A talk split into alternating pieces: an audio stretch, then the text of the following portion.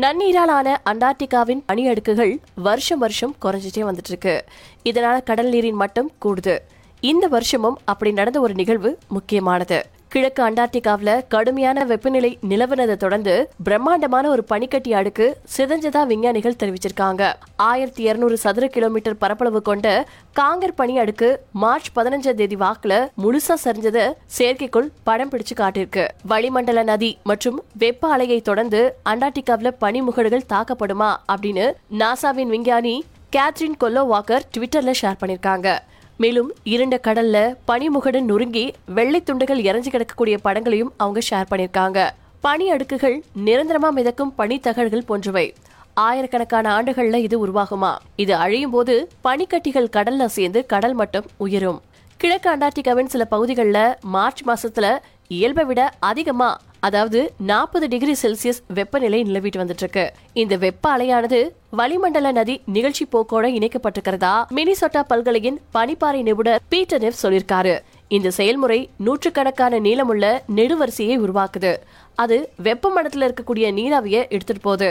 இதனால ஈரப்பதத்தின் நெருப்பு குடா என்று சொல்லப்படக்கூடிய விளைவு உருவாகுது.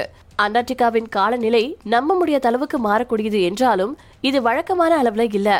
மேலும் நாங்க எதிர்பார்த்தது மாதிரியே வெப்பமாதல் நிகழ்வு குறைஞ்சபட்சம் ரெண்டு மடங்கு தீவிரமா இருந்துட்டு இருக்கு அப்படின்னு பீட்டர் நெஃப் சொல்லியிருக்காரு. வருஷத்துல இந்த காலத்தின் அண்டார்டிகாவின் வெப்பநிலை அப்படிங்கிறது ஐம்பத்தி ஒரு டிகிரில இருந்து அறுபது டிகிரி ஃபாரன் கீட் அளவுல இருக்கும். ஆனா இந்த மாதத்தின் துவக்கத்துல அந்த வெப்பநிலை பன்னெண்டுல இருந்து பத்து ஃபாரன் கீட் அளவுல இருந்துச்சு.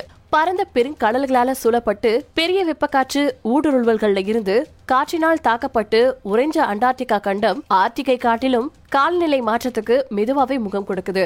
ஆனா இந்த மெதுவான மாற்றமே உலகின் மற்ற பகுதிகளை விட மூன்று மடங்கு அதிக வெப்பத்தை கொண்டிருக்கு. கடந்த நூற்றாண்டுல கிழக்கு அண்டார்டிகா அரிதாகவே வெப்பமடைஞ்சிச்சு. ஆனா அதுல சில பகுதிகள் பாதிக்கப்பட்டிருக்கு.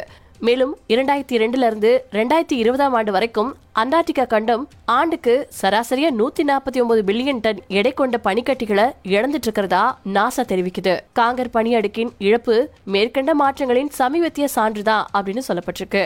மிகவும் சூடான கடலோர காலநிலையில இருந்த பரிதாபத்துக்குரிய பனிக்கட்டி அடுக்கானது தனது இருப்பை தக்க வச்சுக்க முடியாம தொங்கிட்டு இருக்கு கடந்த பத்தாண்டுகளா அது உருகி குறைந்தும் சேதமடைஞ்சிட்டும் வந்துட்டு இருக்கிறதா விஞ்ஞானிகள் தெரிவிச்சிருக்காங்க.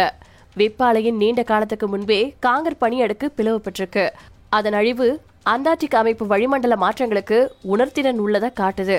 ஆனா இது கவலைக்குரிய காரணம் அல்ல அப்படிங்கிறாங்க கொலராடா போல்டர் பல்கலைக்கழகத்தின் மூத்த ஆராய்ச்சி விஞ்ஞானி டெட்ஸ் கம்போஸ். மேலும் காங்கர் பனியடுக்கு இருந்த இடத்துக்கு பின்னாடி ஒரு சின்ன படிப்பாறை இப்போ வேகமா பாஞ்சு இன்னும் கொஞ்சம் பனிக்கட்டிகள்ல கடல்ல சேர்க்கலாம் அப்படின்னு அவங்க சொல்லிட்டு இருக்காங்க நம்ம ஊர்ல இருந்து இந்த பனிக்கட்டிகளை பாக்குறது ரொம்ப மிகப்பெரியதா இருக்கும். ஆனா அண்டார்டிகா தரநிலைகள் மற்றும் கடல் மட்ட தரங்களின் படி காங்கர் பனி அடுக்கு அப்படிங்கிறது ஒரு சிறிய பகுதி அப்படின்னு டெட்ஸ்காம் காம்போஸ் சொல்லியிருக்காங்க. காலநிலை மாற்றம் புவியின் எந்த பகுதியும் விட்டு வைக்கல. இதை தடுத்து நிறுத்தலன்னா அண்டார்டிகா மட்டும் இல்லாம ஒட்டுமொத்த பூமிக்கே ஆபத்து தான் அப்படின்னு விஞ்ஞானிகள் சொல்லியிருக்காங்க.